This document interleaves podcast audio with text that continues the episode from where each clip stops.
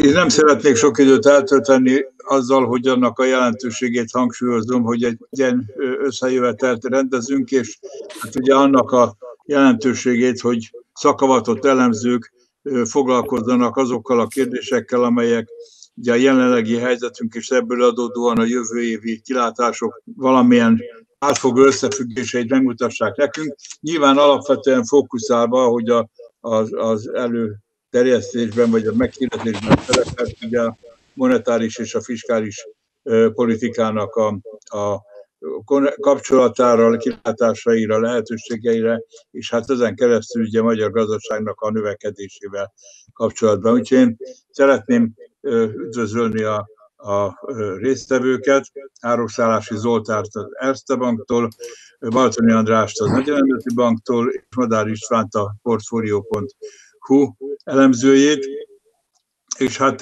nem árulok el titkot azzal, hogy küldtem néhány kérdést a résztvevőknek, amelyek mentén a beszélgetést talán el lehetne kezdeni, és aztán kanyarodunk, ha szükséges vagy lehetséges arra, amerre jónak látjátok. Tehát az első kérdés az arra irányulna, hogy mennyiben váltak be az előrejelzések a negyedik negyedévre, és hogyan értékelitek azokat a biztonsági intézkedéseket, amelyeket ugye a kormányzat meghozott.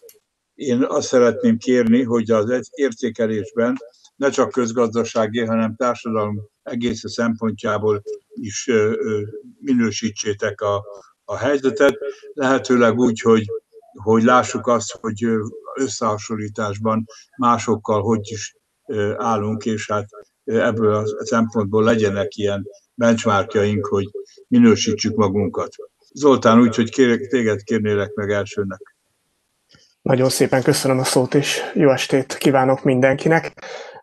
Hát igen, itt ugye a negyedik negyedévvel kapcsolatos korábbi előrejelzéseinket, azokat a vírusválság romlása miatt nem olyan régen rontanunk kellett. Az azt jelenti, hogy az egész évre vonatkozó növekedési várakozásunk az a korábbi mínusz 5,7, mínusz 5,8%-ról mínusz 6,1%-ra romlott néhány héttel ezelőtt. Ugye a negyedik negyedévről GDP adat még nem áll rendelkezésre, ez majd a jövő évben fog először megjelenni, úgyhogy ezzel kapcsolatban egyelőre előrejelzéseink vannak. A negyedévben negyedéves változásra most jelenleg olyan mínusz 3%-ot látunk valószínűnek, ugyanakkor szerencsére vannak jó hírek, mert a legutóbbi adatok az ipari termeléssel kapcsolatban, mint például a nemrég megjelent német beszerzési menedzserindex, az nagyon, nagyon erősre sikerült, és az ipari termelés elég szépen muzsikál a koronavírus ellenére szerencsére. Úgyhogy erről az oldalról van egy komoly támasz, ami markánsan ellentétes azzal a helyzettel, ami az első vírusválság idején volt. Nyilván azonban a gazdaság más részei nagyon komolyan megszenvedik ezt a válságot, nyilván a turizmus, vendéglátás, illetve az ehhez hasonló iparágakban nagyon komoly válság van, és ezért egy ilyen kettősség figyelhető meg. Tehát lehet most azt mondom, hogy a GDP-ben, a növekedésben ez nem lesz olyan súlyos hullám, mint az első volt, de bizonyos szektorokban sajnos pontosan olyan súlyos, mint az első volt, és talán hosszabban tartó is. Ott ugye kérdés volt azzal kapcsolatban is, hogy az emberi részét, kicsit inkább szociológiai részét is próbáljuk meg minősíteni, meg a vírusválság kezelését is. Igen, itt azért nehéz helyzetben van a kormány nyilván, mert azért az egyértelmű, hogy amíg a vakcina nem terjed el és nem kezdődnek meg a tömeges oltások, addig gyakorlatilag egyetlen hatékony eszköz van, amivel a vírust lassítani lehet, ez pedig a kisebb-nagyobb intenzitású lezárás. És nyilván a kormányzat az első hullám nagyon komoly visszaeséséből tapasztalva nagyon sokáig várt azzal, hogy komolyabb lezárásokat hajtson végre. Végül a régión belül néhány hetes késéssel erre rákényszerült, tehát míg a cseh október közepetáján már bevezették a nagyon komoly lezárásokat, addig Magyarországon ehhez képest egy olyan 3-4 hetes késés az, ami jellemző volt. Mondom még egyszer, ez a gazdaság vagy élet közötti dilemma legalábbis számomra úgy tűnt, hogy ez a dilemma állt emögött. Amit még kiemelnék, ami számomra azért nem túl jó, és biztosan lehetne sokkal jobban csinálni, az itt a vírus statisztikákkal kapcsolatos anomáliák. Nagyon nehéz látni, hogy éppen hol állunk a vírusválságban. Gyakorlatilag az egyetlen valamennyire megbízható adat az a halálozási szám, ami hát azon felül, hogy nyilván a legsajnálatosabb statisztika, a legkésőbb is mutatja meg, hogy éppen, tehát a legnagyobb késéssel mutatja meg, hogy éppen hol állunk a vírus helyzetben. Szerencsére azért a legutóbbi adatok már az új fertőzések és a kórházban kezeltek számával kapcsolatban is azért bizakodásra adhatnak okot. Ugyanakkor az elmúlt napokban újra felröppentek a hírek, hogy Németország, Hollandia, Csehország, december 19-től Szlovákia is lezárásokra kényszerül, Csehország újra visszazárásokra, úgyhogy ez még azért el fog tartani, sajnos úgy tűnik egy darabig, mert a tömeges vírus, vagy a tömeges oltás az azért még nem a következő hetekben válik valósággá, az legfeljebb beindulni tud.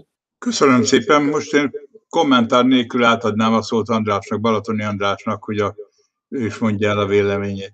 Nagyon szépen köszönöm, és köszönöm szépen a lehetőséget, hogy itt lehetek ezen a fórumon. Hát abban a szerencsés helyzetben vagyok, hogy a mai nap publikálta a Magyar Nemzeti Bank a legfrissebb inflációs jelentését, benne a legfrissebb makrogazdasági prognózissal. Nagy örömes számomra, hogy az MKT így időzíti ezeket az eseményeket. Ugye múltkor épp a Vándorgyűlés napján, amikor felszólalhattam, akkor publikáltuk a jelentést, most pedig a mai nap látott napvilágot a makrogazdasági prognózison. Hát nekem egy picit azért messzebbről kell kezdenem, tehát nyilván az, hogy a tavalyi évben senki nem látta, hogy most ebben az évben milyen növekedési számokkal fogunk találkozni. Ez teljesen természetes, ugyanakkor a jegybank egészen júniusig, a júniusi prognózisáig kitartott egy alapvetően pozitív, kedvező kimenet mellett, és alapvetően mi azzal számoltunk, azt mutattuk be a piacnak, hogy milyen feltételek mellett lehetséges a gazdaságnak hát nem is azt mondom, hogy növekedő pályán, de hogy milyen feltételek mellett lehetséges elkerülni egy markánsabb recessziót. És alapvetően két ilyen markáns feltevésünk volt, és a júniusi jelentésben nagyon, én úgy gondolom, hogy korrekt módon kommunikáltuk is ezt a két feltevést. Az egyik az, hogy egyetlen egy hulláma lesz a járványnak, és amikor ez lecseng, akkor onnétól kezdve a társadalmi távolságtartás az megszűnik, és ismételten a szolgáltatásokat teljes erővel igénybe vehetjük. A másik pedig az, hogy számítottunk egy komolyabb költségvetési, keresletélénkítési hatásra, vagy legalábbis arra rámutattunk, hogy ennek a keresletélénkítési hatásnak, az állami beruházásoknak, ami egy effektív eszköze, egy hatékony eszköze a konjunktúra élénkítésének, különösen az ilyen gyenge keresleti környezetben, mint amit a koronavírus járvány első hulláma okozott, ezért erre szükség van. És ez valóban, itt eltértünk az általános módszertanunktól. Általában ugye azt szoktuk mondani, hogy konzervatívak vagyunk, azzal számolunk, amit elfogadott a parlament, elfogadott a kormány, vagy azzal számolunk, ami már nagy valószínűséggel bekövetkezik. Tehát ebben az esetben mondtuk azt, hogy hát jó, hát erre most még nem volt idő ezt elfogadni, ezeket az intézkedéseket, de hát szükség lesz rá, és hát előbb-utóbb ezek jönni fog. És az látható, hogy a koronavírus járványnak a második hulláma az megjelent, tehát ez azért onnétől kezdve jelentősen, természetesen mi is lejjebb faragtunk a prognózisainkból szeptembertől kezdve, és emellett ugye az állami beruházások is sajnos az első 3-4 évben elég markánsan csökkentek. Tehát igazából az állami beruházások nagyon prociklikusan viselkedtek sajnos a tavalyi évben és az idei évben, hogyha ezt a két évet nézzük, tehát tavalyi évben még egy markáns növekedés volt. Az építőiparban nagyon szépen látszott, hogy az egyéb építmények, ezek út- és vasútfelújítási munkálatok, illetve egyéb költségvetéshez kötődő ágazatnak a felújítása, ezek szépen nőttek, és pont az idei évben futottak ki ezek a projektek, amikor a legnagyobb szükség lett volna ezekre a projektekre, erre a keresleti élénkítésre. Tehát ezek közül egyik sem valósult meg. Tehát most én azt mondom, hogy ez a jövő évi gazdasági növekedést fogja támogatni, az idei évben pedig hát egy mértékét tekintve 2009-eshez hasonló visszaesést láthatunk. Ugye ez is nagyon fontos, és Zoltán már itt mondta, hogy az első és a második hullám között nagyon fontos különbség van, és ez pedig az ipar.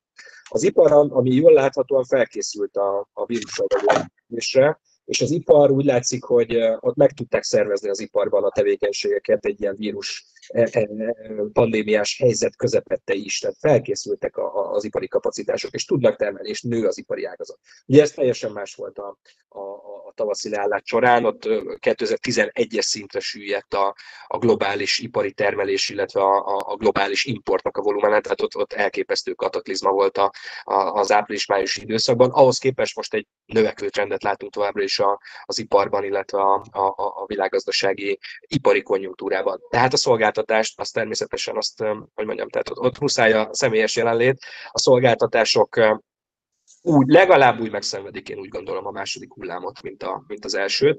És ráadásul ugye az is egy kicsit félő, hogy a vállalatoknak a tartalékai egy kicsit kifutottak az első hullám, illetve a második hullám elején, és ezért félő, vagy legalábbis tartani lehet attól, hogy a munkaerőpiaci alkalmazkodásnak a része, nagy része az még sajnos vissza van. Ettől függetlenül nagyon fontos azt hangsúlyozni, hogy a munkaerőpiaci alkalmazkodás az nagyjából fele a 2009-es válság esetén regisztrált munkaerőpiaci alkalmazkodásnak. Tehát mit jelent az, hogy ez úgynevezett okumparaméter, amit sokszor szoktunk nézni, tehát hogy egy egységnyi, vagy 1%-pontnyi GDP visszaesésre mennyivel csökken a foglalkoztatás, ez nagyjából fele, mint amit regisztráltunk a válság alatt. Ebben nagyon fontos szerepe volt a kormányzati intézkedéseknek, a magyar munkahelyvédelmi támogatásnak, illetve mi úgy gondoljuk, hogy nagyon fontos szerepe volt ebben a jegybanki programoknak, hogy nem következett be a 2009-eshez hasonló credit crunch, nem következett be a vállalati hitelezésnek a lefagyása, hanem ez továbbra is egy nagyjából egészéből egészséges szerkezetben, közel kétszámjegyű mértékben bővül, és ezzel hozzájárul ahhoz, hogy a munkahelyek megőrződjenek, illetve még egy ilyen válság időszakában is a beruházási ráta ne süllyedjen 25% alá. Most a legjobb becslésünk az idei évre, picit óvatosabbak vagyunk ezzel kapcsolatban, hogy elég tág teret adunk a képzeletnek, mert azt mondjuk, hogy 6-6,5% között lehet az idei évi gazdasági csökkenés, azonban ezt követően egy elég szép és dinamikus visszapattanásra számítunk. Tehát a jövő évtől egy 3,5-6%-os gazdasági növekedés az a sáv, tehát itt a legnagyobb igazából az a bizonytalanság, amit mi úgy gondoljuk, hogy a vakcinának az időzítése, az elterjedése, az oltásoknak a megszervezése okoz, és utána pedig szűkül egy kicsit ez a sáv, 2022-ben 5-5,5, és 2023-ban 3 és 3,5%-os gazdasági növekedésre számítunk. És még egy utolsó összehasonlítást szeretnék tenni. Ugye nekünk nagyon fontos, és többször kommunikáltuk, hogy az eurozónához viszonyított növekedési többletünket azt árgus szemekkel nézegetjük. Ugye ez az, ami azt szoktuk mondani, hogy legalább legyen 2%, de jobb, hogyha 3, és ugye az elmúlt két évben, 18-ban, 19-ben 3% pont fölött volt ez a növekedési többlet. Most az a helyzet, hogy ezzel a prognózissal elég óvatosak vagyunk, én úgy gondolom, mivel most így a növekedési többletünk az 1,5-1,6%-ra csökkent, hogyha ezt a 3 éves átlagot nézzük. Ugye azért érdemes hosszabb átlagokat nézni, mert most itt azért nagyon nagy különbségek lehetnek, egyik országot éppen mikor éri legjobban a válság, másik országot. Tehát itt egy-egy negyedév is számít, és azért úgy gondoljuk, hogy ilyen hosszabb átlagokban érdemes ezt vizsgálni. Tehát az látható, hogy egyelőre a konjunktúrát azt jobban kezeltük, mint a dekonjunktúrát, és a növekedési többletünk az felére esett. Hát ezért gondoljuk azt, hogy nagyon fontos az, hogy versenyképességi reformokkal, a gazdaságnak a támogatásával egy olyan növekedési pályára állítsuk ismételten a magyar gazdaságot, ami tőke és technológia intenzív, és versenyképességen alapul, és ezzel hozzájárulhatunk majd ahhoz, hogy a fenntartható felzárkózás az folytatódjon a következő 10 évben.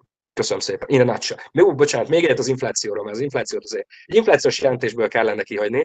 Tehát rövid távon az infláció az látható, hogy változékony marad, volatilis marad. Ezek a változékonyságok azonban nagyon egyszeri tényezek közökhöz köthető. Tehát ugye a dohánytermékeknek a jövedékiadó emelése, a tavalyi évi nagyon alacsony bázisa az olajáraknak, ugye tavaly áprilisban nagyon alacsony szintre süllyedt a világon az olajár, és emellett ugye Szoktuk erre azt mondani, hogy a keresleti, kínálati anomáliák, tehát mit jelent ez, amikor újra nyit a gazdaság, és már hirtelen megindul a kereslet bizonyos szektorok, szolgáltatások irányába, nem biztos, hogy erre annyira gyorsan fog tudni majd reagálni a kínálat, és igazából ezt láttuk a nyári hónapokban is, amikor beindult egy picit az élet, akkor hirtelen az elég szépen megugrott a vendéglátásnak, meg a szálláshely szolgáltatásoknak az árszintje.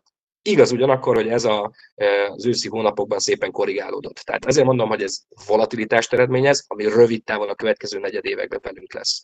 De középtávon alapvetően azért a dezinflációs hatások, a külső és belső konjunktúrának a dezinflációs hatásai érvényesülnek. Így most úgy látjuk, hogy már igazából elértük az árstabilitást, ezt az árstabilitást mi fenntartjuk, de rövid távon lesznek volatilis tényezők, amik az infláció, a fogyasztói indexnek a változékonyságát eredményezik. Köszönjük szépen, István! Próbálok olyanokat mondani én is, jó estét kívánok, amiket még itt az előttem szólók nem említettek. Ugye valóban az első kérdés, hogy mennyiben cáfolta vagy támasztotta alá a negyedik negyedév a várakozásokat, vagy az a kérdés, hogy mikori várakozásokat. Én ez ügyben egy önkényes, az előzőektől eltérő bázist használnék, de azt mondanám, hogy tavasszal igazából, ha valaki ránézett arra, hogy mi történik, és a nyáron különösen mi történik Európában, akkor igazából nem lehetett kétségünk nagyon afelől, hogy lesz második hullám. És így innen kiindulva azt gondolom, hogy nagyon nem kellett meglepődnünk azon, ami történt.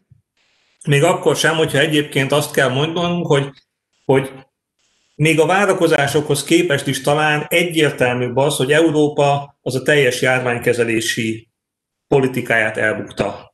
Tehát gyakorlatilag Európa egy kifejezetten járványt rosszul kezelő térsége a világnak, talán az Egyesült Államok hasonló, meg néhány ilyen vírusszkeptikus politikai erővel megáldott különlegesebb ország, de egyébként Európa nagyon rosszul kezelte a válságot, és ezen lehet lamentálni, hogy miért, nagyképűen ilyen nagy szavakat használva azt lehet mondani, hogy teljesen egyértelmű az, hogy ezekben az individualista, liberális demokráciákban egész egyszerűen az emberek nagyon nehezen fogadták el érezhetően a második hullámmal kapcsolatos újabb idejekorán meghozott intézkedéseket, és a politika pedig ezekben a tömegdemokráciákban nem volt hajlandó olyan korai intézkedéseket hozni, amelyek a népszerűségvesztést hozták volna el számára. És éppen ezért, mivel Európa ezt elbukta, ezért valójában egész Európa ugyanazt a húz meg erez meg játékot játsza, eltérő amplitúdóval, de többé-kevésbé ugyanúgy, tehát amikor a járvány újra elszalad, akkor mielőtt az egészségügyi kapacitások határára érne a járvány, szigorú lezárások következnek. Most már tulajdonképpen több országban nem is a második, hanem a két és feledik vagy a harmadik hullámot látjuk. Ugye a legelső országok, akik lezártak, és ezt hatékonyan tették, a csehek, a hollandok például, azok már ugye egy nagyon gyors kinyitás után, ami szintén érthetetlen, hogy miért kellett ilyen gyorsan kinyitni, már újra szigorítanak, és ugye újra próbálják visszafogni az elszabadulást. És éppen ezért két dologban, amit Zoltán mondott, én kiegészíteném meg, ellenvéleményt fogalmaznék meg, nem kisebb-nagyobb lezárásokkal lehet megfogni a harmadik hullámot, hanem Európában sajnos kiderült, hogy a politikai társadalmi rendben csak nagy, szinte a tavaszihoz hasonló mértékű, vagy ahhoz közeli mértékű lezárásokkal lehetett megfogni ezt a járványt, és éppen ezért azt sem gondolom, hogy egyébként hosszabb távon érvényesül a gazdasági kár és az életben mért egészségügyi kár közötti átváltás. Ez egy-egy gazdaságpolitikai döntés rövid távú hatásán keresztül érződik, vagy egy járványügyi döntés hatásán, tehát hogy lezárunk, akkor persze az azonnal rosszat tesz a hoteleknek és a vendéglátóegységeknek, és megmentünk vele pár embert, de egyébként az tisztán látszik, hogy ugyanezeket az intézkedéseket előbb-utóbb meg kell hozni, csak az időzítés a kérdés. És ebből a szempontból például Ázsia sokkal látványosabban vizsgázott, és az látszik, hogy ott részben a társadalom elfogadottsága, a korábbi járványtapasztalatok, talán különböző berendezkedések, Kína esetében nyilván az, hogy nem nevezhető demokráciának, szerencsésebb helyzetben van, amikor központilag kell megszervezni egy ilyen védekezést, és ott meg tudták azt oldani, hogy ha kell, akkor 2 nap alatt 9 millió embert letesztelve, egy teljes várost lezárva, fogják meg a járványt, és ott valóban az zéró tolerancia elve működött, nem úgy, mint Európában, ahol tulajdonképpen azt mondtuk, hogy majd mi kezelgetjük a járványgörbét, amennyire tudjuk, és ki is derült, hogy nem is tudjuk igazából jól kezelgetni. Tehát ilyen szempontból azt gondolom, hogy Európában egyértelműen kudarcot vallott ez a dolog, de általában a legtöbb demokráciában egyébként kudarcot vallott. Ezzel természetesen nem korteskedni akarok a más társadalmi berendezkedések ellen, csak ha már Attila mondta, hogy erre is térjünk ki, akkor ezt be kell látni. Sajnos azokban az országban, ahol nagyobb az egyéni szabadság, nagyobb az individualista értékek erősebbek, ott bizony ez láthatóan így működik.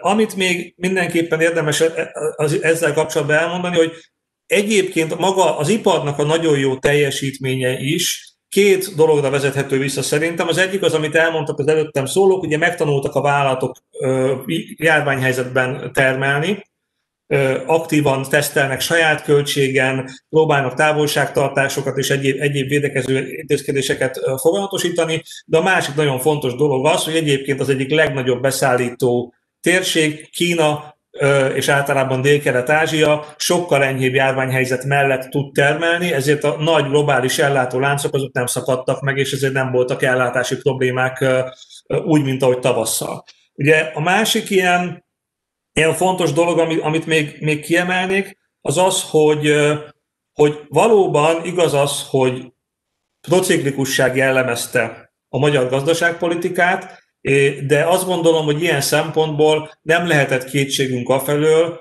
hogy a tavalyi év prociklikusságából egyenesen következik az idei év prociklikussága, csak a másik irányból. Ugye tavaly valójában és a megelőző években egy ilyen magas nyomású gazdaság koncepciója mellett egy erősen, tudatosan prociklikus gazdaságpolitikát vállalt föl a kormány, erős beruházás élénkítéssel, és ez a gazdaságpolitika oda vezet, hogy természetszerűen nem lehet egy következő évben erre még látványosabban rátenni, ha közben egyébként az európai forrásciklusok azok már nem segítenek minket, ha közben a lakáspiaci ciklus nem segít minket, abban ugyan volt ugye valóban mondjuk az áfa csökkentésen keresztül, ugye az áfa visszaemelésen keresztül gazdaságpolitikai intézkedés is, de hát ugye amikor még ezt meghozta a kormány, akkor még azt gondolta, hogy ezzel valójában anticiklikus, csak aztán jött a vírus. Tehát ilyen szempontból a prociklikusság az szerintem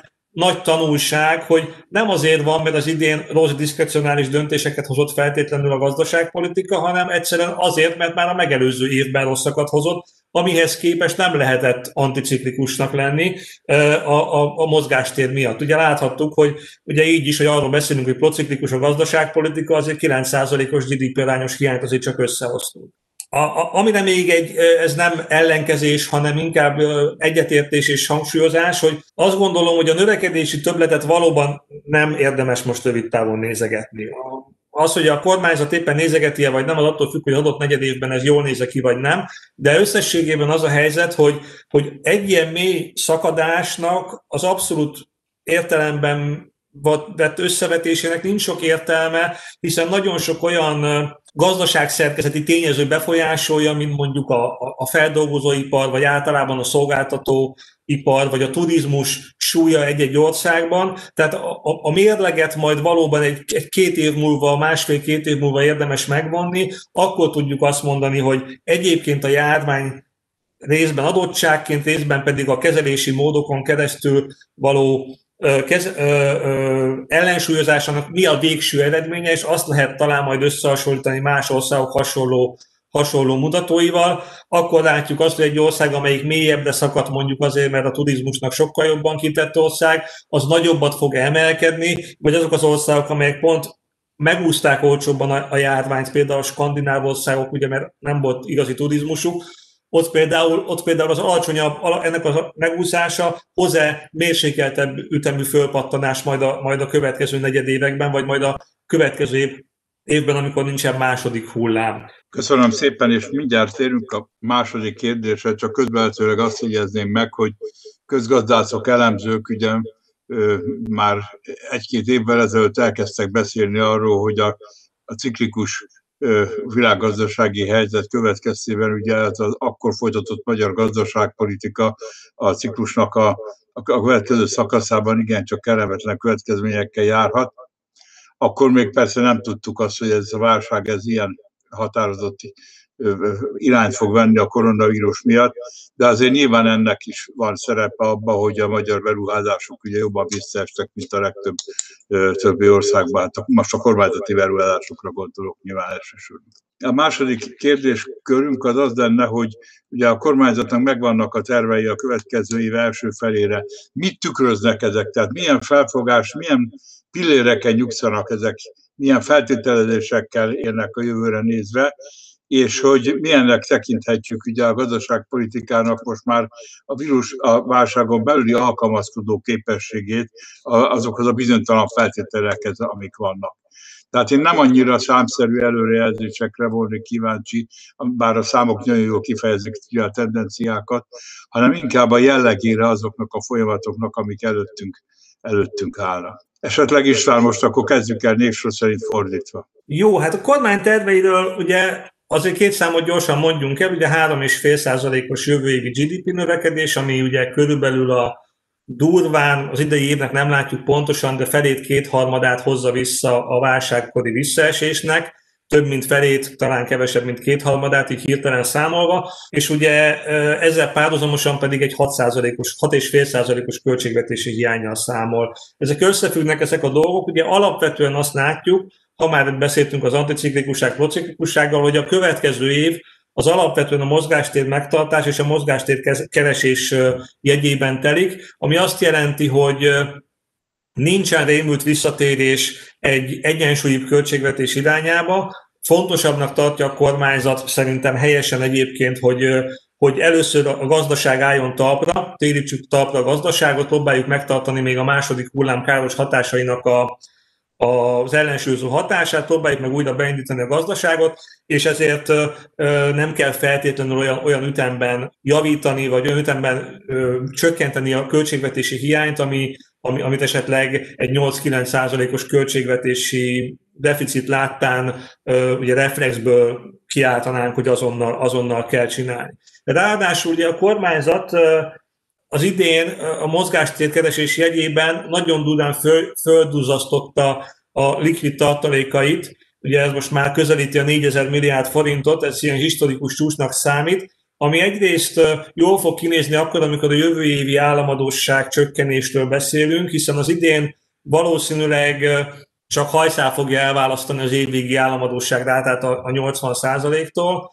ugye ezzel gyakorlatilag visszatértünk egyébként a pénzügyi válság idején látott szinthez, tehát egy év alatt gyakorlatilag azonnal megbosszulta magát a válság, és ugye hát azért szerencsére a kilátások sokkal jobbak, és akár már jövőre elkezdhet újra csökkenni, hiába lesz 6,5%-os hiány, hogyha ugye ennek azért körülbelül a harmadát nem kell megfinanszírozni már, mert azt megfinanszíroztuk az idén. Tehát van egy ilyenfajta jelenség is, és azt is látjuk, hogy egyébként maga a kormányzat is előrehozva költekezik, csak ugye az elmúlt egy hónapban 1200 milliárd forintnyi gazdaságvédelmi alapból folyósított, de hát gyakorlatilag ez ugye a hiány terhére megvalósított beruházási támogatásokat, vagy egyéb dologi kiadási támogatásokat intézett el, vagy döntött róla. Ezeknek a nagy része természetesen a jövő évben fogja kifejteni a hatását, de még az idei évet érinti ugye eredményszemléletben a költségvetésben. Ezekből látszik, hogy azért a kormányzat alapvetően megpróbál növekedéspárti maradni, és próbálja a gazdaságot fölélénkíteni. Ugye itt a kérdés valóban az, hogy mikor fogja tudni ezt megtenni. Ugye itt talán itt még mielőtt elkezdődött volna a konferencia, beszéltünk arról, hogy a legideálisabb, vagy a legoptimistább feltételezés talán most az, hogy az első negyedév végére lehet olyan Magyarországon a vakcina ellátottság, hogy már nem fogja korlátozni a gazdaság működését. Én ebben egy kicsit óvatosabb vagyok, azt gondolom, hogy ahhoz, hogy ne legyenek lezárások, ahhoz valószínűleg, és a gazdaság szereplői, vagy a háztartások is az óvatosságokat hátrahagyják, ahhoz alapvetően azért az kell, hogy a társadalomnak egy elég jelentős része már átoltott legyen. És ebben én azért nem vagyok biztos, hogy ez március végéig bekövetkezik. Ugye pont az amerikai járványügyi főguru, a Fauci, dr. Fauci mondta, hogy ő azt gondolja, hogy az Egyesült Államokban, ahol már zajlanak az oltások, ugye a napokban elkezdték, ő ősz közepére várja a normalizálódását a helyzetnek.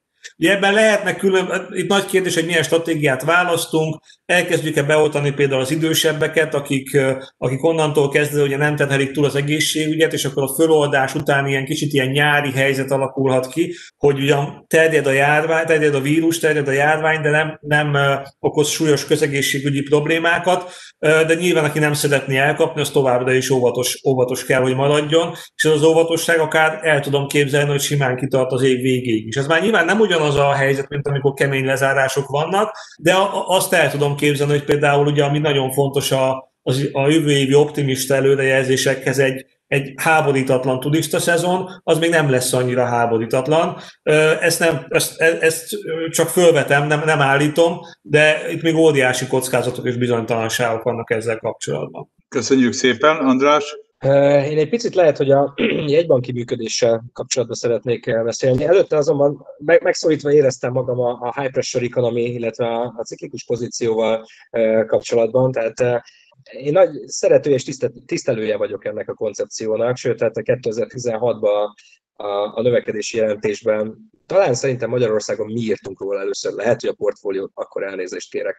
Hát az, hogy 2017-től 19-ig a magyar gazdaságpolitika tudatosan egy enyhén pozitív kibocsátási rést tartott fenn, egy 2009-2012 közötti tragikus gazdasági kimenetelű válságot követően, azt szerintem nagyon sokban hozzájárult ahhoz, hogy a magyar háztartási szektor jelentős tartalékokat tegyen félre, hogy a vállalati szektor jelentős tartalékokat. Tehát ugye a vállalati szektornak a jövedelmezősége az nagyon magas szinten volt az elmúlt időszakban. Tehát az, hogy némi fókazsírral indultunk ebbe a küzdelembe, de azzal mindenképpen, tehát abból a szempontból viszont egyetértek, hogy prociklikusnak lenni egy negatív keresleti hatás esetén az azért nagyon komolyan rontja a növekedési kilátásokat. Akár hosszabb távon is, ha nem figyelünk rá. Tehát nekünk ugye az a legfontosabb, hogy azok a termelési kapacitások, amik itt megvannak, most hogyha kicsit szakszóval akarom mondani, a potenciális GDP, az ne sérüljön, igaz? Egy ilyen válság alatt. Most az a helyzet, hogy a potenciális GDP az endogén a ciklusra. Tehát a ciklus az visszahat a potenciálisra, amikor van egy pici pozitív résünk, és ezt a pici pozitív rést különben arra használjuk föl, hogy egy 27% körüli beruházási rátát fenntartsunk, akkor az a potenciális GDP-t is növeli.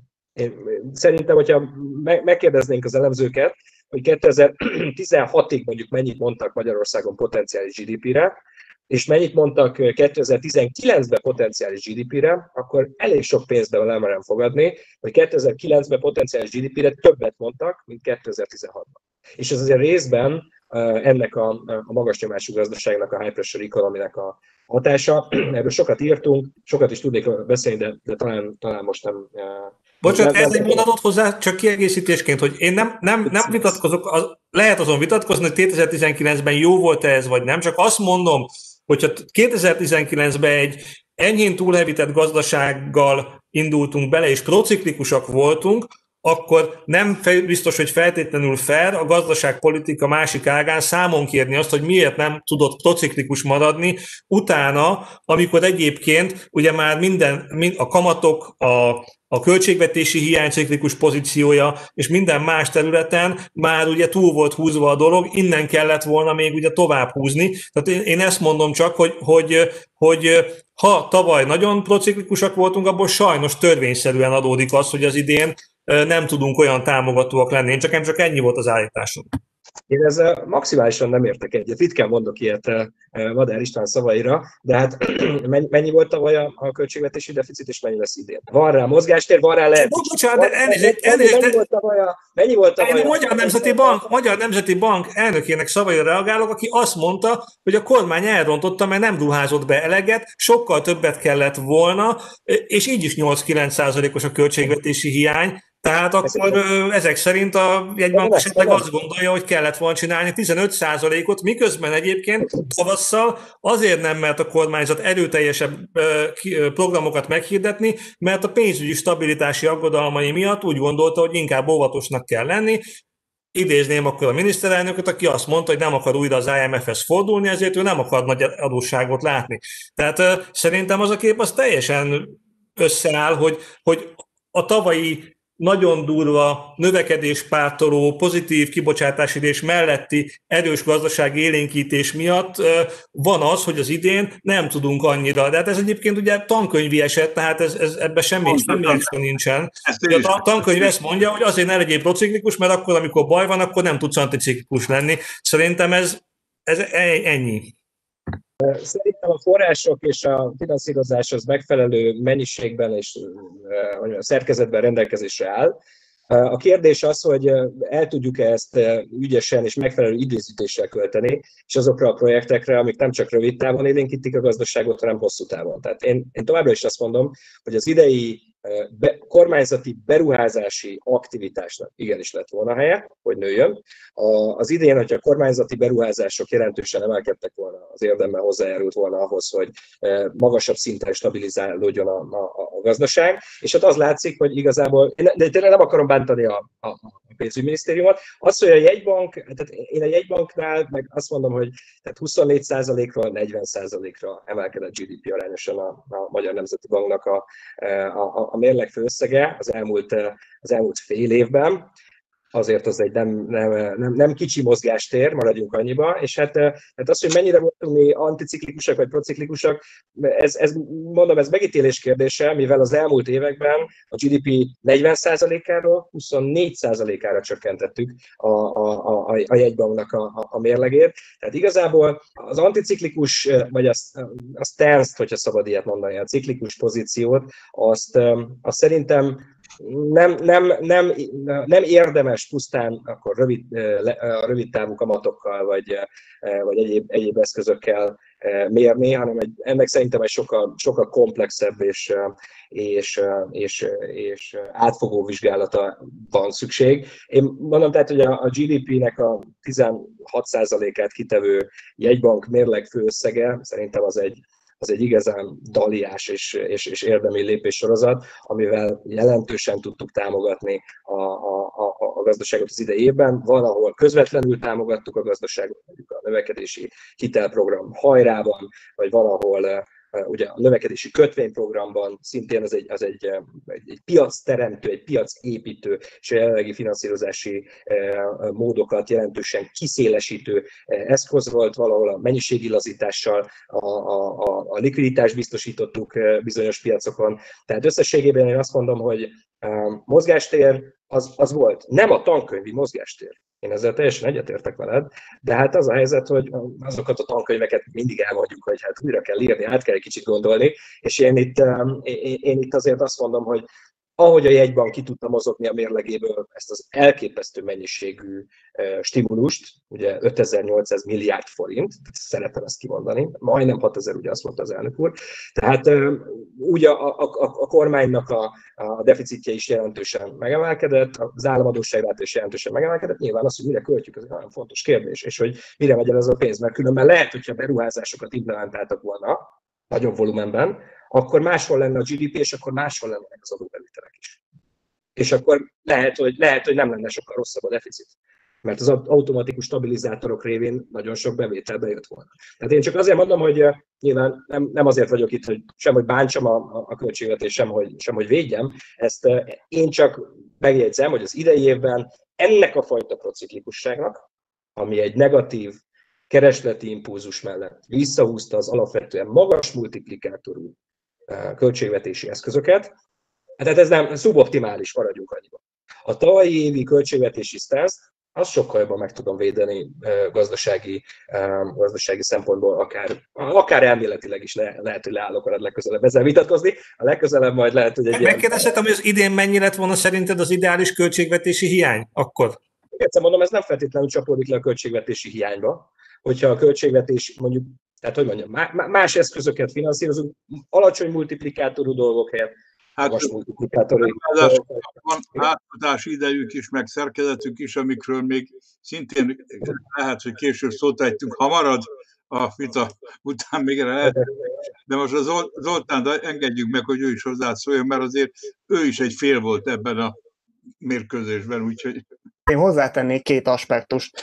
Egyrészt ugye én konkrétan meg lettem szólítva, úgyhogy majd arra is visszatérnék itt a vírussal kapcsolatban, de itt a prociklikusság, nem prociklikussággal kapcsolatban tennék hozzá két aspektust. Az egyik az MNB-t érinti, tiszteletben tartva mindazt, ami elhangzott Balatoni Andrástól, azért az nagyon furcsa volt, amikor az első vírusválság betörése után a Magyar Nemzeti Bank volt a régióban az egyetlen, amelyiknek de facto kamatot kellett emelnie a rövid oldalon. Egyetlen másik jegybank sem kényszerült, vagy döntött így, hogy ezt kell csinálnia. Ugye itt nem az alapkamat lett elmozdítva, hanem az volt kommunikálva, hogy reaktiválják az 1 hetes betétet, és ez az 1 hetes betét vált a de facto sterilizációs instrumentummá, aminek a kamata sokkal magasabb volt, mint a korábban de facto sterilizációs instrumentumként szolgáló 1 napos betét.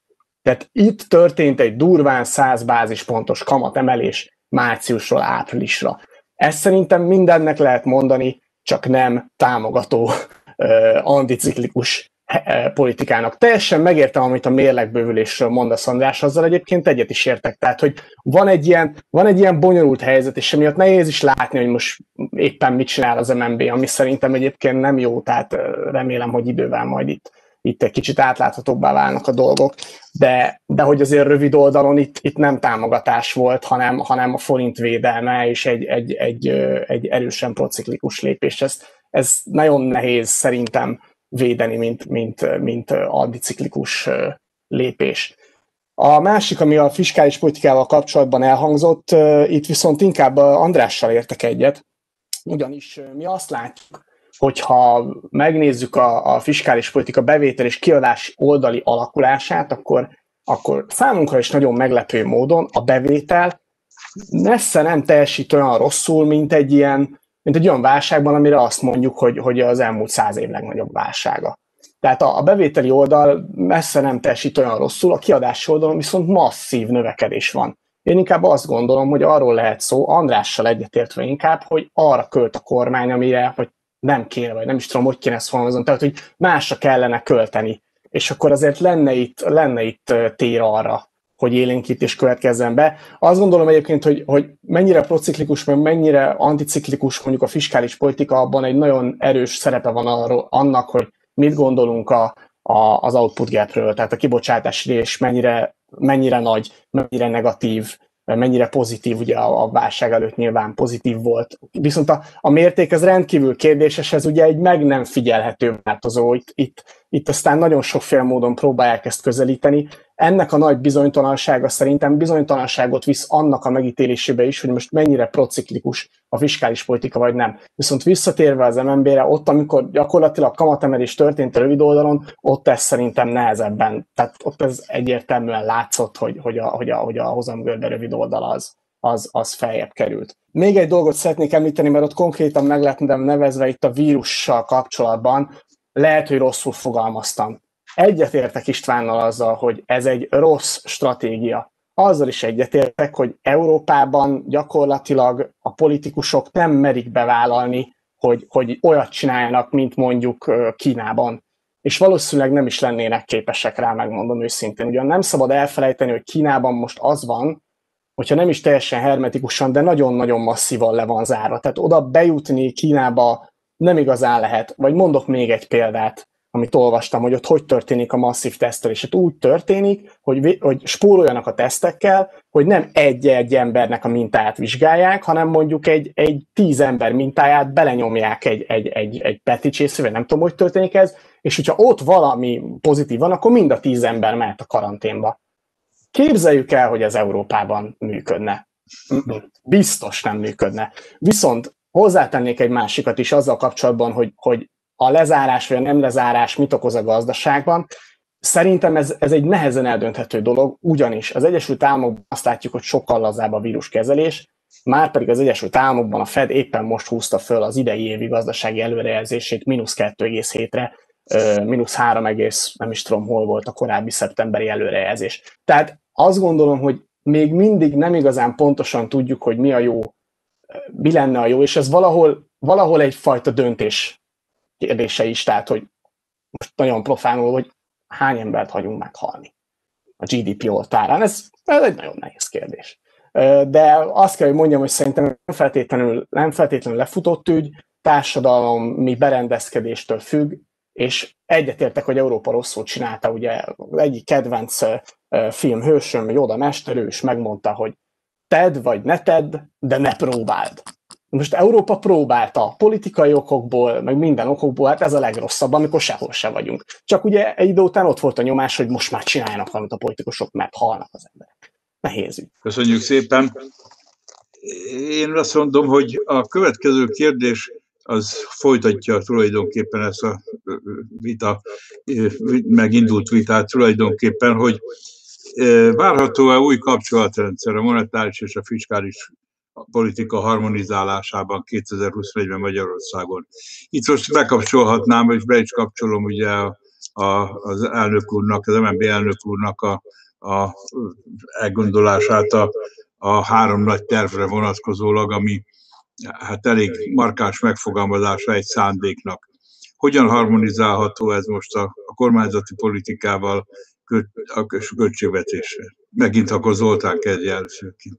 Újfajta kapcsolatrendszer, azt gondolom, hogy itt amikor megkaptam ezt a matikát, fölírtam magamnak néhány pontot, és ezzel kapcsolatban azokat írtam ide föl magamnak, hogy hát inkább azt érdemes itt most talán nézni, hogy mennyire tudja támogatni a monetáris politika továbbra is a fiskális politikát, mert hát azért azt láttuk, és András erről nagyon sokat beszélt, hogy az MNB elég oda tette magát például az állampapír piacon, hogy segítse az állampapírok értékesítését, és meglegyen a kereslet.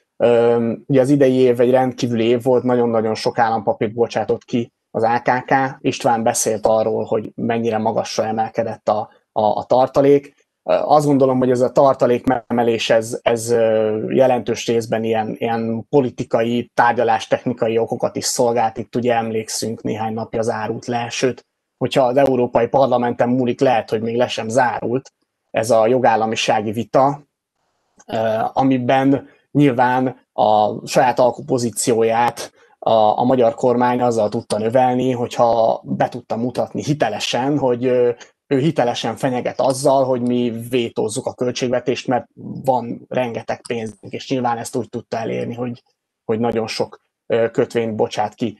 Most ez a tartalék megvan, és egyébként az AKK legutóbbi tervei alapján ez a tartalék jövőre, ha minden jól megy, akkor jelentős részben felhasználásra kerül. Itt ugye 732 milliárdot deficitfinanszírozásra terveznek felhasználni, több mint 500 milliárdot forint állampapírok visszavásárlására, és közel 700 milliárdot ugye a kötvények törlesztésére, tehát az előtörlesztésnek vették volna, vagy vette föl a magyar állam a devizakötvényeket, például ugye, amit novemberben itt az EU tárgyalások előtt még igazából kibocsátott. Ezt csak azért mondtam el, mert azt gondoljuk, hogy ha minden jól megy, akkor talán az MNB idővel nem muszáj, hogy annyira támogassa majd az állampapírpiacot a vásárlásaival. Ugye leginkább augusztus-szeptember óta látszik ez nagyon markánsan, de azt se felejteném el elmondani, hogy ugye már korábban is a 3, de inkább az 5 éves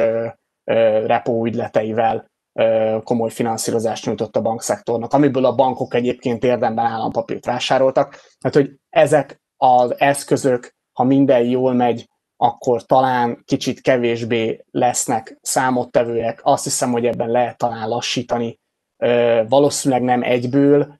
Ugye az ilyenfajta élénkítésről sosem nagyon gyorsan szoktak leugrani.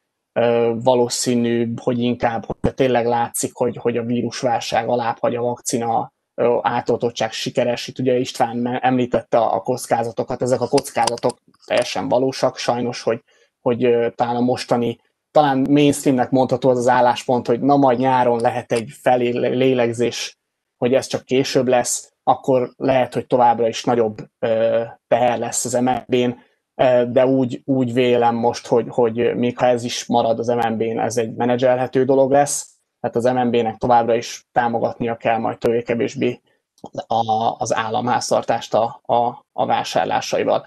Viszont az is látszik azért, hogy a hosszú távú versenyképesség javításban nyilván az MNB monetáris politikai eszközei nem megfelelőek, tehát itt ugye is erről az MNB rengeteget beszél, szerintem helyesen, hogy versenyképességet kell javítani, ezt kell növelni. Ugye jövőre lesznek komoly intézkedések, amik azért inkább az ilyen kényszi típusú élénkítésben lehetnek majd talán erősek. Ugye építőipar pörögne, az ugye régóta egy tudható dolog, hogy az építőipar az egy nagyon-nagyon erős hozzájárulója a GDP növekedés, az építőipari ciklusok azok, ahogy mennek, azok nagyon szépen magyarázgatják a GDP ciklusait, tehát hogy van egy erőteljes ilyen szándék. Jó lenne, hogyha hosszabb távon is lenne további előrelépés. Volt már előrelépés, azt gondolom, itt ugye főleg a pénzügyi közvetítőrendszerben, meg ugye a digitalizációban történtek előrelépések, de ha már ezt említjük, itt is inkább a bevétel javítása, tehát a vállalkozásokat bekötni a NAV-hoz, ebben nagyon sikeres a kormány, de idővel azért lehetne talán az oktatásra, egészségügyre esetleg, ha nem is outright bérlakásprogramot, de valamiféle a bérlakáspiacot jobban szabályozva, a munkapiaci rugalmasságot növelve, tehát talán valami ilyesmi irányba lehetne elmozdulni. Köszönöm szépen. András következik. Nekem jutott ez a kellemetlen szerep, hogy itt két nagyon jó elemző között kell mindig valami okosat mondani, úgyhogy hát megpróbálom. Én egy picit itt a tervekkel kapcsolatban szeretnék, amit professzor úr is kérdezett, hogy mihez, hogyan tudunk hozzájárulni. És hát szerintem az MNB-nek az intellektuális kapacitásai azok régóta igyekeznek támogatni ezeket a középtávú terveket. És hogy fel is vázoljam, tehát ugye egyrészt 2017-ben ugye egy 800 oldalas könyvet kiadtunk a versenyképesség és gazdasági növekedésről, és különben 2018-tól kezdve elkezdődött egy szisztematikus, hosszú távú gondolkodás a jegybankba, aminek szerencsére az összes eleme most már publikussá vált. Ennek az első eleme különben, ami a makrogazdasági terv része ennek az egésznek, a 2018-ban megjelent növekedési jelentés, ami egy Ausztriához képesti felzárkózási pályát mutat, illetve egy közepes jövedelmi csapdát. És itt ebben a jelentésben tényleg mindenkinek őszintén és szívből ajánlom ezt a jelentést. Nagyon konkrét célváltozóknak célértékeit határozzuk meg. Tehát, hogy ahhoz, hogy ezen a felzárkózási pályán vagyunk, erre ennyit kell költeni, ilyen technológiai intenzitás kell, ilyen átalakulás kell a KKV-szektorba. Tehát az úgy gondolom, hogy elég konkrét az a növekedési jelentés a makrogazdasági paramétereket illetően. Emellé még a tervnek a része, ugye a 2019 márciusában publikált 330 pont, tehát nem csak azt mondjuk, hogy ez a makrogazdasági pálya, hanem azt is elmondjuk, hogy ezzel a 330 ponttal a véleményünk szerint ezen a makrogazdasági pályán lehet végigmenni, lehet haladni. De igazából itt se álltunk meg, hanem azt mondjuk, hogy megvan a makroterv, megvannak az intézkedési javaslatok, megmérjük minden egyes évben, hogy mekkora effortot tesz a kormány, milyen előrehaladás van ebben a 330 pontban. Ezt nevezzük különben versenyképességi tükörnek.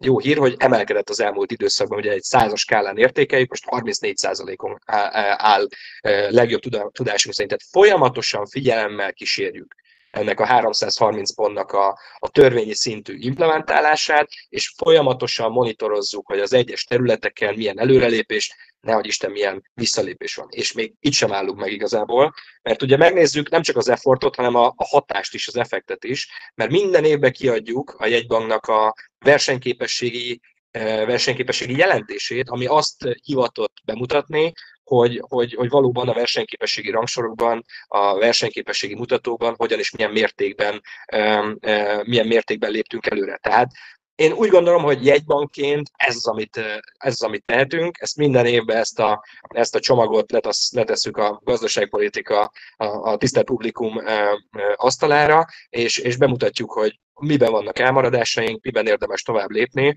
és ez szerintem egy, jegybanki oldalról én még ilyen komplex, átfogó program, javaslat, visszamérő rendszert én nem nagyon láttam, lehet, hogy van más jegybankban is, de szerintem ebben eléggé úttörőek vagyunk. Tehát fontos ez a középtávú gondolkodás, fontos a versenyképesség, fontos az, hogy legyenek terveink. Mi ezeket gyártjuk gyakorlatilag 2018-tól kezdve, mindez konzisztensen, és ezek az anyagok egymásra épülnek. Tehát ezek biztos, hogy jót tesznek egy gazdaságstratégia megtervezése esetén. István?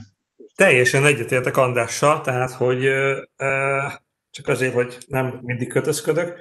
Én nem érzem annyira egyébként ezt a gazdaságpolitika két ága között a feszültséget. Szerintem ebben bizonyos ilyen személyi jellegű feszültségek vannak, amik időnként egy-két kiszólásban, illetve időnként egy-két furcsa gesztusban, akár előrejelzésben testesülnek meg, de alapvetően egyébként a két nagy gazdaságpolitikák filozófiája, stratégiája, víziója, az nagyon egy irányba húz, tehát azért van egy nagyon erős konvergencia, elvárás és konvergenciához való erős commitmentje a gazdaságpolitikának, és ezt azt gondolom, hogy egyébként ebben nem szoktak lenni ilyen nagy filozófiai vagy akár stratégiai különbségek sem.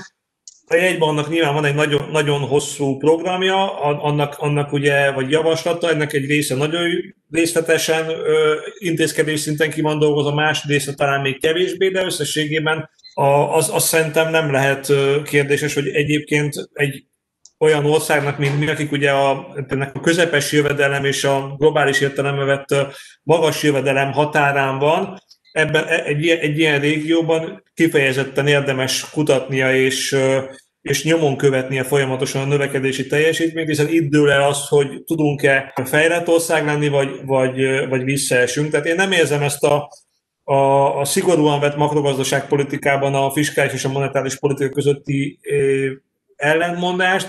Ha már nagyon kell egyet mondani, nyilván azért az nekem furcsa, hogy De ezt én nem tekintem makrogazdaságpolitikai effektív, tényleges különbségnek, de ugye, hogy mondunk egy 2-3%-os növekedést mondjuk még szinte az év közepén is, és akkor azt mondjuk, hogy hát azért nem tette jól a dolgát a kormány, mert ezt nem tudta megvalósítani. Egyébként 2-3%-os, ezzel a 3%-os gazdasági növekedéssel egyébként nem tudom, tudja valaki, hogy hányadik lenne idén Magyarország a növekedési rangsorban, a negyedik a világon. Tehát, hogy nagyon jó, hogy itt Európa közepén mindenkinél talán okosabbak tudtunk volna lenni, és senkinek másnak, a másik 52 ország egyikének sem jutott volna eszébe, és nem volt lehetősége ezt megvalósítani, de valahogy nekünk a -8 és a -6 között vergődő országoknál hirtelen tudunk egy +2, +3-at, ezt szerintem nyugodtan el lehetett felejteni. Tehát, de mondom, az ilyen kis villongások ellenére én azt gondolom, hogy egyébként nincsen egy óriási különbség a fiskális és a monetáris politika között. Időnként az ütemezés, türelmetlenség okoz ilyen súrlódásokat, meg egy-két személyi villongás, de nem látom ezt én egy ilyen gazdaságpolitikát korlátozó tényezőnek. Köszönöm szépen, ez annál inkább fontos, mert ugye most egy olyan szituációba került az ország, hogy az elkövetkezendő viszonylag hosszú távon jelentős forrásbőség áll rendelkezésünkre, aminél nagyon-nagyon észnél kell lenni, hogy hogyan és miként költjük el. Ez már fölmerült ugye korábban ebben a mostani beszélgetésben is, ugye, hogy a hitel jó, meg a beruházás is jó, de a szerkezete azért az egy nagyon alapkérdés. Hogy erről egy pár szót, hogyha szólnátok, és akkor lehetne, András, hogy most te kezdjed, hogy ne mindig a közepén legyél. Mit kezdünk a forrásbőségünkkel? Köszönöm szépen, igen. Hát a jegybanknak a feladatunknak tekintjük, hogy a vállalati hitelezés az fenntartható módon és bővüljön előre tekintve, és hát ehhez azért nagyon jelentősen hozzájárultak az NHB programok. Tehát a magyar vállalatoknak alapvetően vannak fejlődési ambíciói, fejleszteni szeretnének, és ehhez forrásokat kell bevonni. Ez nyilván ez a jegybanki oldalon is pattog jelentősen a labda, hogy kicsit néha ösztökéljük a bankszektort, hogy támogassa a hitelezést. Ugye ez különösen tényleg az előző válság tükrében fontos, és fontosnak tartjuk, hogy ez a forrásbőség, ez a hitelezés oldaláról, és különösen a KKV-szektor esetében fennmaradjon, mert ugye a KKV az nem nagyon tud máshogy forrást bevonni. Tehát ugye ott a részvénykibocsátás nem nagyon valószínű, a kötvénykibocsátás szintén nem, tehát a KKV-nak a finanszírozása azért az egy klasszikus európai finanszírozási modell struktúrát követ, tehát itt a bankrendszer megkerülhetetlen. És ez a bankrendszer, hogy ne egy 2009 és 2012 közötti zombi bankrendszer legyen, hanem aktívan támogassa ezeknek a fejlesztéseknek a megvalósulását, ez gondolom a mi feladatunk, és eddig az eredmények különben azok kifejezetten kedvezőek, amit ebben elértünk. Nagyon sok erőforrásunk van ebben, NHP-s programok, NKP program az egy kicsit más csatornán, de azért összességében a vállalati oldalról a finanszírozás biztosítása. És hát állami oldalról pedig azt hiszem pont, amikor Madár Istvánnal vettünk részt a Vándorgyűlésen, akkor is a kínai példát hoztam. Tehát igen, hogyha megnézzük a járvány miatt bevezetett intézkedéseknek a szigorúságát és a gazdaságnak a teljesítményét, akkor van egy szép, markáns negatív korreláció a kettő között. Minél szigorúbb volt egy ország a járványügyi intézkedésekkel, annál nagyobbat zakózott jellemzően, ugye ez sztochasztikus az összefüggés, vannak akik kicsit kevésbé, vannak akik kicsit jobban, de azért összességében egy szép negatív regressziós vonal látható. Most aki nagyon-nagyon messze fölött, a regressziós vonal fölött van, az Kína.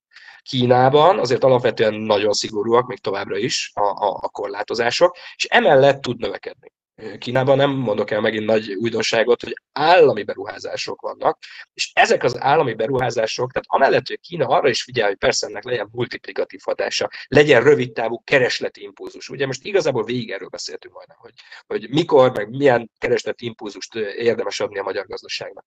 De Kínában a high-tech-et fejlesztik. Kínában jelen pillanatban ugye az 5G lefedettség, az elektromos autóknak a töltőhálózata, a mesterséges intelligencia projektek, tehát mind-mind olyan 21. századi kritikus infrastruktúrát hoznak létre Kínában, ami majd hát nagyon, nagyon pozitív hatással lesz Kínának a közép és akár hosszabb távú gazdasági növekedésére is. Most Magyarországon ugye vannak próbálkozások, de Magyarországon jellemzően a high-tech-et azt alapvetően a külföldi működőtőke hozza.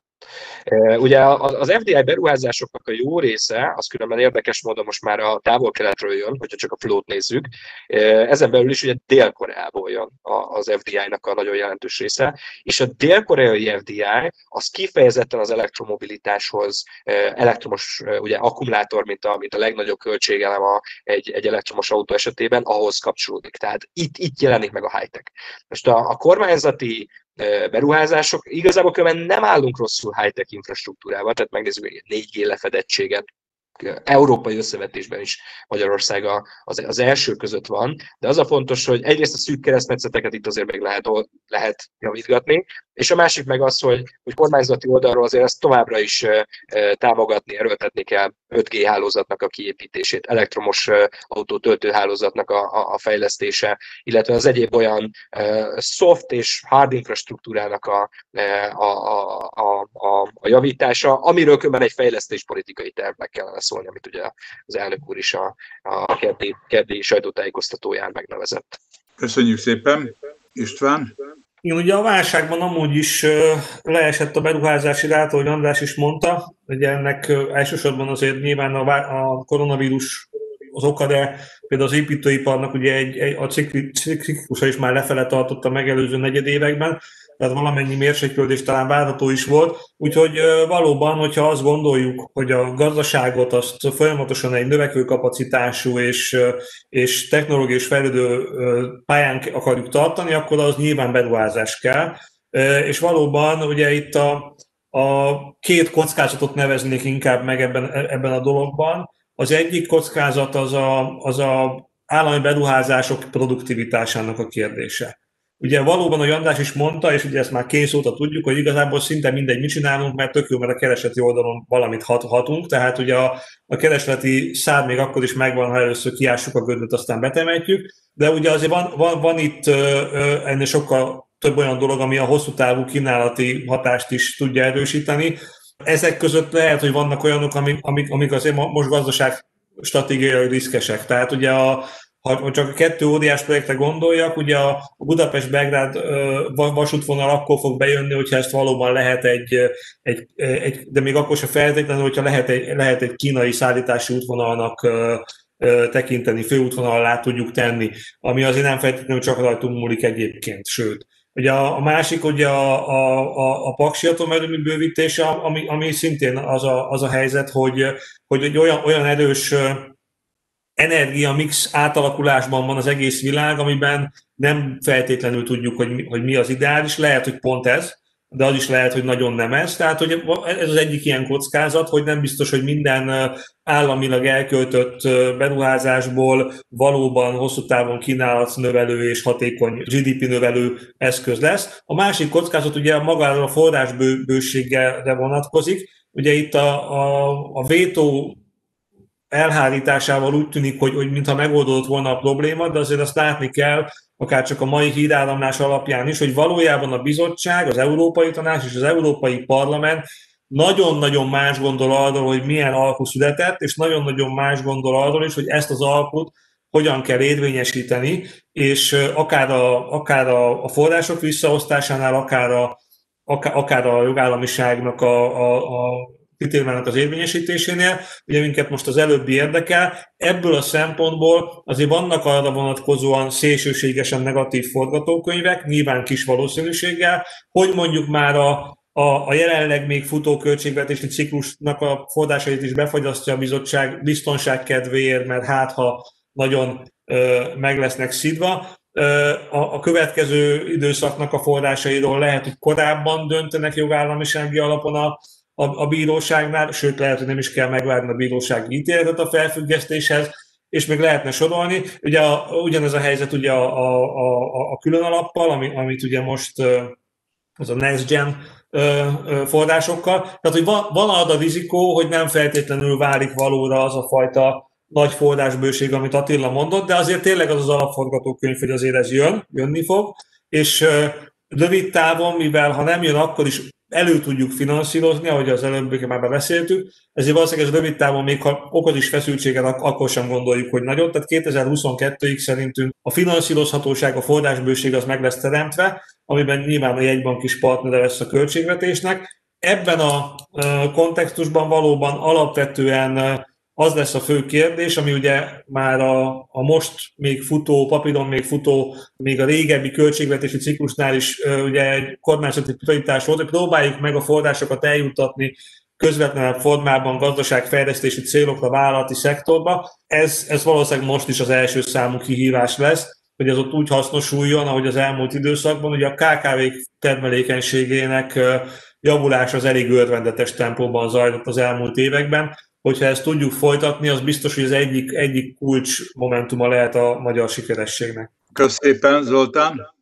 Itt azért valami olyasmit tennék hozzá, amit talán nem beszéltünk itt a forrásokkal kapcsolatban. Ugye persze István érintőlegesen érintette ezt a helyreállítási alapot, illetve ugye a 7 éves költségvetés is azért szép nagy marad szerencsére, és vegyük úgy, hogy most itt a politikai harcok azok nem fognak abban végződni, hogy végül forrás veszed el Magyarország. És hogyha így lesz, akkor azért figyelnünk kell arra is, hogy a helyreállítás alap különösen, de a 7 éves költségvetés is elég komolyan változtat a prioritásokon az előző évekhez képest. Tehát egyértelműen egy digitális, zöld gazdaság kiépítése az, amit az Európai Bizottság szeretne elérni. Azt gondolom, hogy ez tökéletesen harmonizál azzal, amit András is mondott, és István is mondott, amire szükség lenne a hosszabb távú gazdasági növekedés megalapozása érdekében. Tehát, hogy benne legyünk az ipar 4.0-ban, hogy azok a beruházás legyenek, és a helyi vállalkozások is tényleg rá tudjanak kapcsolódni, és ne csak azt lássuk, hogy mondjuk Dél-Koreában vagy Németországban persze, meg ők jönnek és csinálják az elektromos autót, de mondjuk a saját beszállítóikat alkalmazzák. Ráadásul itt ugye egy nagy változás is van, ha már ugye az autóipart érintjük. Ugye Magyarország az elmúlt 10 évben egy nagyon komoly autóipari bázissá nőtte ki magát, viszont azt is látni kell, hogy az elektromos autózás az egy nagyon más struktúrában, tehát a gyártási struktúra nagyon máshogy néz ki, mint a belső égésű motoroknál.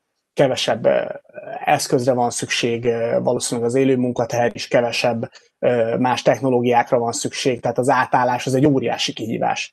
Ugye erre figyelnie kell a magyarországi vállalatoknak is, és hát én reménykedem abban, hogy ez az Európai Uniós forrásdömping egyrészt jönni fog-e, tehát ugye itt megint reflektálva arra, amit István említett, ami sajnos egy kockázat, de reméljük, hogy nem lesz belőle valóság, hogy egyrészt jön-e, másrészt, hogy tényleg olyanokra tudnánk fordítani, amire azért szükségünk van itt a versenyképesség fokozása érdekében. És még egy dolgot itt elmondanék, amiről ritkán szoktak beszélni, de szerintem fontos az EU források szempontjából, hogy nem csak a növekedési hatást érdemes szerintem nézni, hanem a külső adósságban letlapódó hatást is. Ez egy nagyon-nagyon jelentős hatás. Itt ugye a Recovery Fundnál, mivel ez hosszú távon nagy rész azért hitel, vagy legalábbis úgy van ellentételezve, hogy Magyarországnak az EU iránti kontribúció is megnövekszik, tehát a hosszú távú mérleg azért az nem annyira úgymond ilyen grant jellegű, hogy az angol mondja, tehát egy egyirányú, mint az eddigi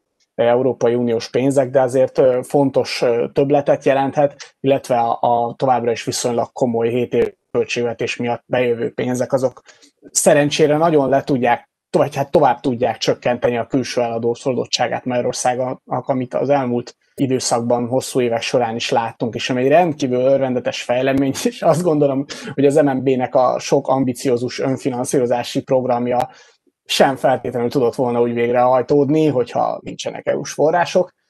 Tehát, hogy nem csak növekedési hatás van itt, azt gondolom, hanem egy finanszírozási hatás. Ugye a 2010 előtti időszakban a külső finanszírozás, tehát a folyófizetési mérleg hiánya az elsősorban FDI finanszírozással teremtődött meg, durván lehet ezt mondani, talán 2008-tól már ennek a világnak vége volt, 2010-től mindenképpen, és most egy olyan finanszírozás van, amit nagy részt továbbra sem kell visszafizetni, és ez nagyon jó, és néha azt gondolom, hogy hát talán nem is mindegy, hogy mire költjük el, de ezt az aspektust nagyon fontos észben tartani, ez egy nagyon fontos pozitív aspektus az EU forrásoknak. Köszönöm szépen, és azt gondolom, hogy még pár percünk van arra, hogy nyissuk meg a beszélgetést a jelenlévőkre. Tardzó Zsuzsáé a szó. Hát örülök, hogy kicsit hozzászólhatok. Nekem nagyon érdekes volt a vita. Én figyeltem, hogy milyen pénzügyi mozgások és milyen költségvetési döntések és beruházási döntések történnek, és én szerintem a jövő évi 3,5%-os növekedés, azt én nagyon bátornak tartom, de hát valószínűleg önök ezt jobban tudják. Az én kérdésem az lenne, hogy mit csinál ma a kormány és a vezető gazdasági szervezetek, hogy a belső fogyasztás és a belső kereslet megnövekszik, és milyen lépéseket tesz a koronavírus által létrejött munkanélküliségnek a csökkentésére, vagy esetleg majdnem, hogy megszüntetésére. Tehát ugye a belső kereslet, akkor még egy picit sokkolja ment az a helyzet, hogy mi 3,5-től 6%-ig gondoljuk az idejévi, vagy a jövő évi, bocsánat, gazdasági növekedést. Tehát mi úgy látjuk, hogy a 3,5-nél jobb is lehet, méghozzá nem is kevéssel lehet jobb a gazdasági növekedés. És azt nagyon fontos látni, hogy a magyar munkanélküliségi ráta az 4,3%-os lesz az idei évben. Tehát a munkanélküliségi rátával kapcsolatban nagyon-nagyon minimális a nagyon szerencsére a változás, és hogy ez a koronavírus válság egyelőre nem befolyásolta a munkanélküliségi rátát, illetve a munkaerőpiaci helyzetet érdemben. Ehhez hozzájárultak különben a munkahely megőrző intézkedések, és különben amikor bejelentette Orbán Viktor a legújabb lezárásokat, akkor ugye bejelentett olyan intézkedéseket is, amivel támogatja a gazdaságokat, illetve a gazdasági szereplőket. Tehát például a vendéglátás és a szabadidős tevékenységek esetében ugye a munkaadói járulékokat elengedték, és emellett pedig a bruttó bér 50%-ának megfelelő támogatást nyújt a munkaadók részére. A szálláshely szolgáltatás esetében ugye az is egy olyan ágazat, ami jelentősen megsínli ezt az időszakot. A november 8-áig regisztrált foglalások után a nettó árbevételnek a 80%-át megtéríti a kormány. Tehát ezek azok, amik az egyes gazdasági szereplőknél, azok az érintett ágazatoknál egy nagyon jelentős támogatás, és bízunk benne, hogy ezáltal fönnmaradnak ezek a vállalatok, víz felett tudnak maradni. A belső keresletnek a támogatása éppen ezért a legfontosabb, a legjobban én úgy gondolom a munkaerőpiacon valósulhat meg. Tehát, hogyha sikerül elérni azt, hogy a munkaerőpiacon ne bocsássanak el sok embert, gyorsan visszaépítsük ezt a foglalkoztatást, az egy nagyon fontos támasza lesz a háztartásoknak, a fogyasztásának és a belső keresletnek. És a másik tényező, amiről meg már szerintem nagyon sokat beszéltünk, az a beruházás. A beruházásoknak a finanszírozása, állami beruházásoknak a jövő évi emelkedése, szintén belső kereslet, a lakossági beruházásoknak az idei mély bázishoz képesti emelkedése. Először mi úgy gondoljuk, hogy 21-ben inkább a felújítási munkálatok fognak nőni, és 22-től számítunk arra, hogy ismételten az új átadott lakás szám emelkedni fog. És a vállalati beruházások közül meg rengeteg nagy bejelentés, nagy beruházást látott napvilágot az elmúlt időszakban, tehát több 100 milliárd forint értékben jön be ismételten külföldi működőtőkkel az országba. Ez is hozzájárul ahhoz, hogy a belső kereslet az élénküljön. Köszönöm szépen a kérdést, és örülünk, hogy Németországból is csatlakozott hozzánk. Én esetleg egy-két mondatot itt hozzátennék, hogy mit csinál a kormány, vagy mit kellene csinálnia. Itt mi ugye az én feladatomból adódóan vizsgálom viszonylag közelebbről a régiós országoknak a COVID elleni intézkedéseit, és az egyik legfrissebb dolog az, amit például Horvátországban látunk. Attól függetlenül, hogy milyen volt a foglalás. November 8-áig minden teljes munkaidős foglalkoztatott után 4000 horvát hunát ad havonta a horvát állam, illetve részmunkaidős foglalkoztatás esetén arányaiban annyival kevesebbet, annyival kevesebbet dolgozik a munkavállaló, vagy amennyivel kevesebbre van bejelentve. Azt csak azért mondtam el, mert ugye Horvátország egyrészt a turizmus miatt jobban meg van ütve, mint Magyarország, tehát ott a visszaesés az ilyen 8-9% lesz sajnos, tehát nagyon nagy a gond. Ugyanakkor ott is úgy tűnik, hogy a kormány azért erre szán némi pénzt, kicsit függetlenebbül attól, hogy éppen milyen a konjunktúra az adott szektorban. A konjunktúra az adott szektorban jelenleg nulla, és az a helyzet, hogy erről ők nem tehetnek. Tehát ilyen helyzetben azt gondolom, hogy a túlélés az, amit inkább talán lehetne biztosítani, és lehet, hogy inkább az egyéni szinten. Mert az egy jó kérdés, 2-3 év múlva szükség lesz-e ilyen turisztikai szektorra, vagy nem. Lehet, hogy nem, mert lehet, hogy a vírus tartósan megváltoztatja a gazdaságszerkezetet, amiről egyébként, ha jól tudom, az MNB is szokott beszélni, hogy ez egy komoly kockázat. Viszont ilyenkor lehet, hogy érdemesebb odaadni a pénzt az embereknek, hogy túléljenek, és utána tudjanak kezdeni magukkal valamint, mint hogy megpróbáljanak valahogy üzletet csinálni egy olyan helyzetben, ahol egyrészt nincsen kereslet önhibájukon túl, másrészt jogkövető magatartásuk miatt otthon kell maradniuk, tehát nem tudnak mit csinálni. Úgyhogy ilyen helyzetben azt gondolom, hogy lehetne egy kicsit bőkezűbb az állam, és nem a feltétlenül arra gondolok, hogy nagyobb hiányra van szükség, nem, hanem egy kicsit átalakítani, és egy kicsit kevésbé feltételekhez kötni a pénzeknek az odaadását. Szerintem erre szükség lenne Magyarországon. István? Én csak megerősíteném egyrészt András, meg másrészt az Orbán szavait is, annyit mondanék, hogy szerintem is, ha mi megnézzük, akkor akár a Kurzarbeit programok, akár az általános munkaerőpiaci segítségek alapján Magyarország nem számít egyébként a munkaerőpiaci hatásokat illetően bőkezű gazdaságvédőnek. Tehát más területeken igen, ugye például mondjuk az eladósodásnál a hitelmoratórium Magyarországon a leghosszabb távú, ilyen értelemben a legnagyobb biztonságot ígérő, de például a munkaerőpiacnál nem. Ez részben gazdaságfilozófia is, ugye, hogy a munkaalapú társadalom nem jár ingyen pénz semmiért, ugye kicsit erre is visszavezethető ez a dolog, de minden esetre ez valóban egyik rizikója a dolognak. Amit ezzel kapcsolatban szeretnék még mondani, hogy felejtsük el a munkanélküliségi rátát. Tehát olyan időszakokban, amikor teljesen megváltozik a munkához való viszony, hogy valaki inaktivitásba vonul, tehát nem is keres munkát, vagy beregisztrált munkanélkül lesz, vagy nem regisztrált be, de a KSH, ha megkérdezi, akkor annak vallja magát, de véletlenül dolgozott egy napot, úgyhogy mégse az, és lehetne sorolni. Azt gondolom, hogy ennél sokkal jobb mutató a foglalkoztatottság ebben az esetben, és ugye én is fölhívnám a figyelmet a Magyar Nemzeti Bank mai előrejelzésében, ahol a foglalkoztatottságra szerintem nagyon plauzibilis és szép ábrával és hozzátartozó magyarázattal mutatja meg, hogy a második hullám vélhetően kevesebb munkaerőpiaci áldozatot fog követelni foglalkoztatottságban mérve. Ugyanakkor, mivel az első hullám után nem volt teljes a helyreállás, ezért ugye lejjebb fogunk kerülni foglalkoztatottságban, mint ahol valaha voltunk a koronavírusi járvány alatt, és innen várjuk majd a gyors felpattanást. Ez szerintem egy sokkal jobb, plauzibilisebb kép arra, hogy mi történik a magyar munkaerőpiacon, mint az, hogy most éppen a munkanélküliségi ráta az, hogy alakul. Ennyit szerettem volna csak mondani hozzá. Köszönöm szépen. Én azt gondolom, hogy nagyon izgalmas vita volt.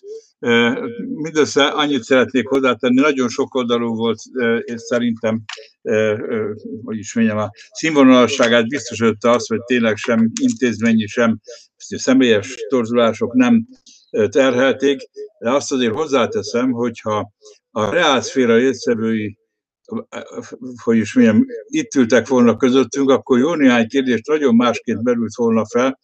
Délelőtt részt vettem ugye a Kopintnak a negyedéves beszámolóján, hát azért ott a szerkezetváltással, a munkaerőhelyzettel, a beruházási célokkal kapcsolatban egy csomó olyan kérdés merült föl, ami hát ugye erősen színesíti a helyzetet. Ez nem azt mondom, hogy feltétlenül ellentmond, hanem hogy ugye itt két elég különböző megközelítésről van szó. A munkanélküliségnek ez a problémás vonatkozása, amit István említett, az ott is előkerült. Ez mindenképpen közös része volt. Úgyhogy én nagyon köszönöm az előadóinknak, köszönöm a társaságnak, hogy megszervezte ezt a rendezvényt, és köszönöm minden résztvevőnek, hogy itt voltatok, és remélem, hogy a pozitív várakozások lesznek az erősebbek.